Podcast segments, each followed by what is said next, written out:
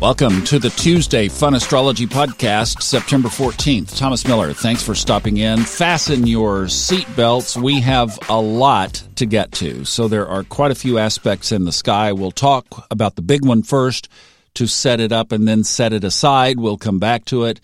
I don't want to just gloss over this stuff because I think especially this Sun Neptune is too important to not to unpack, so we'll roll some things into tomorrow. So 5:21 a.m. Eastern Time, the sun opposes Neptune. Let's set that aside. We're going to come back to it.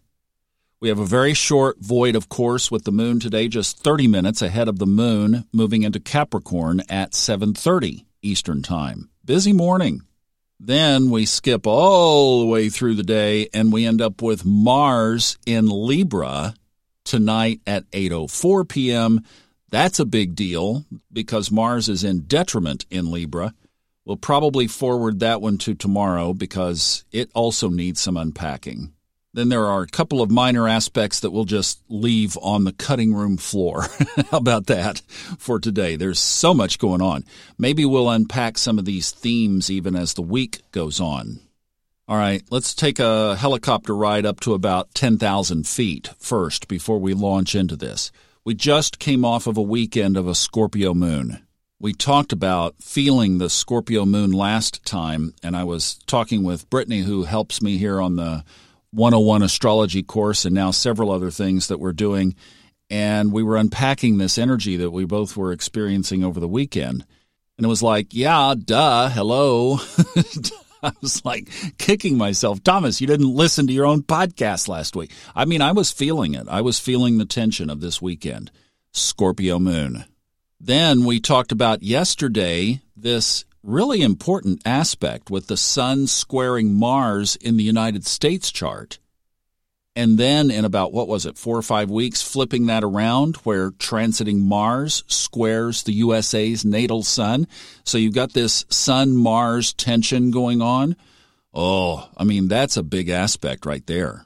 And today we have the sun opposing neptune up in the sky up over our heads.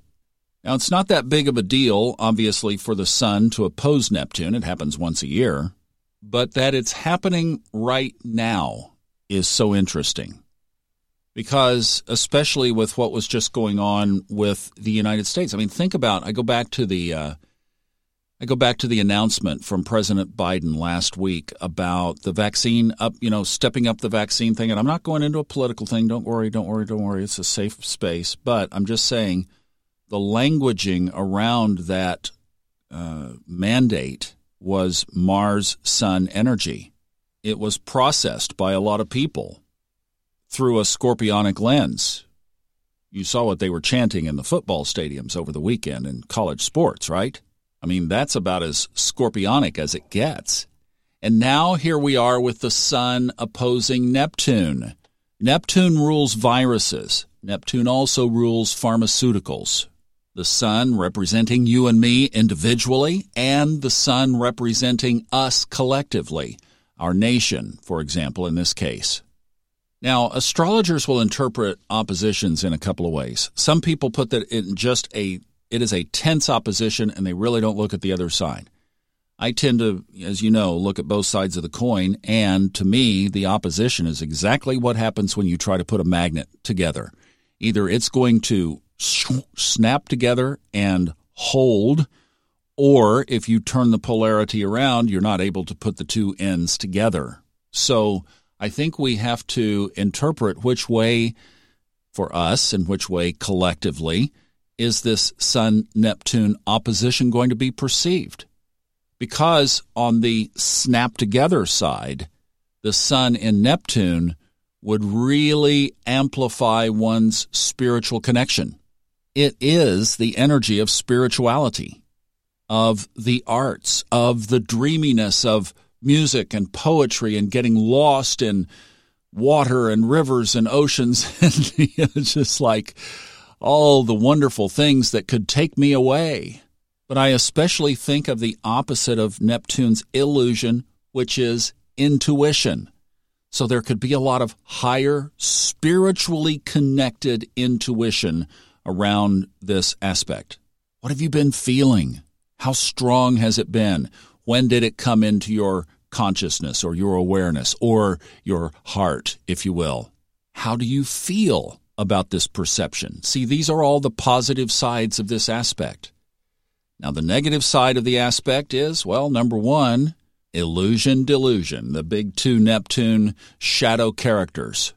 Lying, I mean, just pure deception. Not being able to lock onto a course, confusion.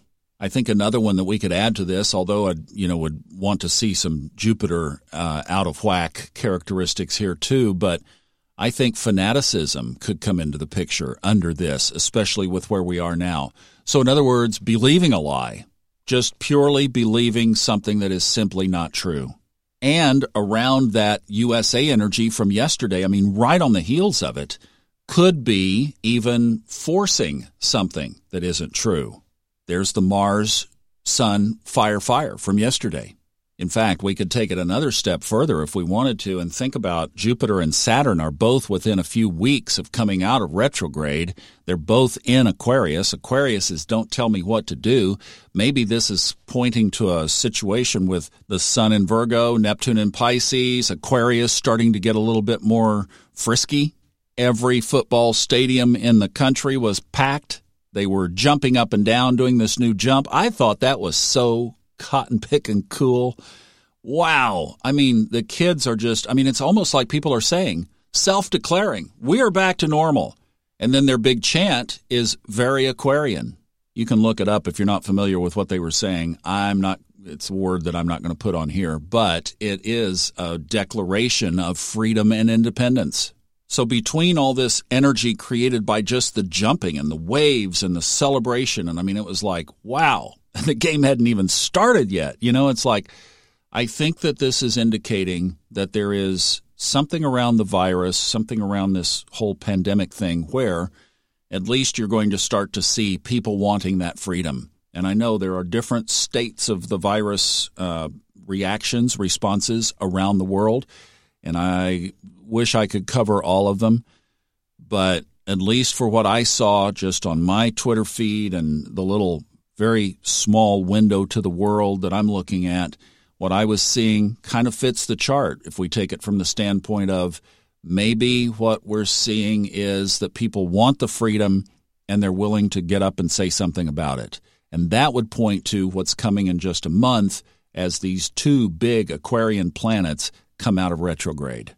And yeah, that's why we had to just kind of sector this out today. We'll talk about Mars and Libra tomorrow because that is another big deal.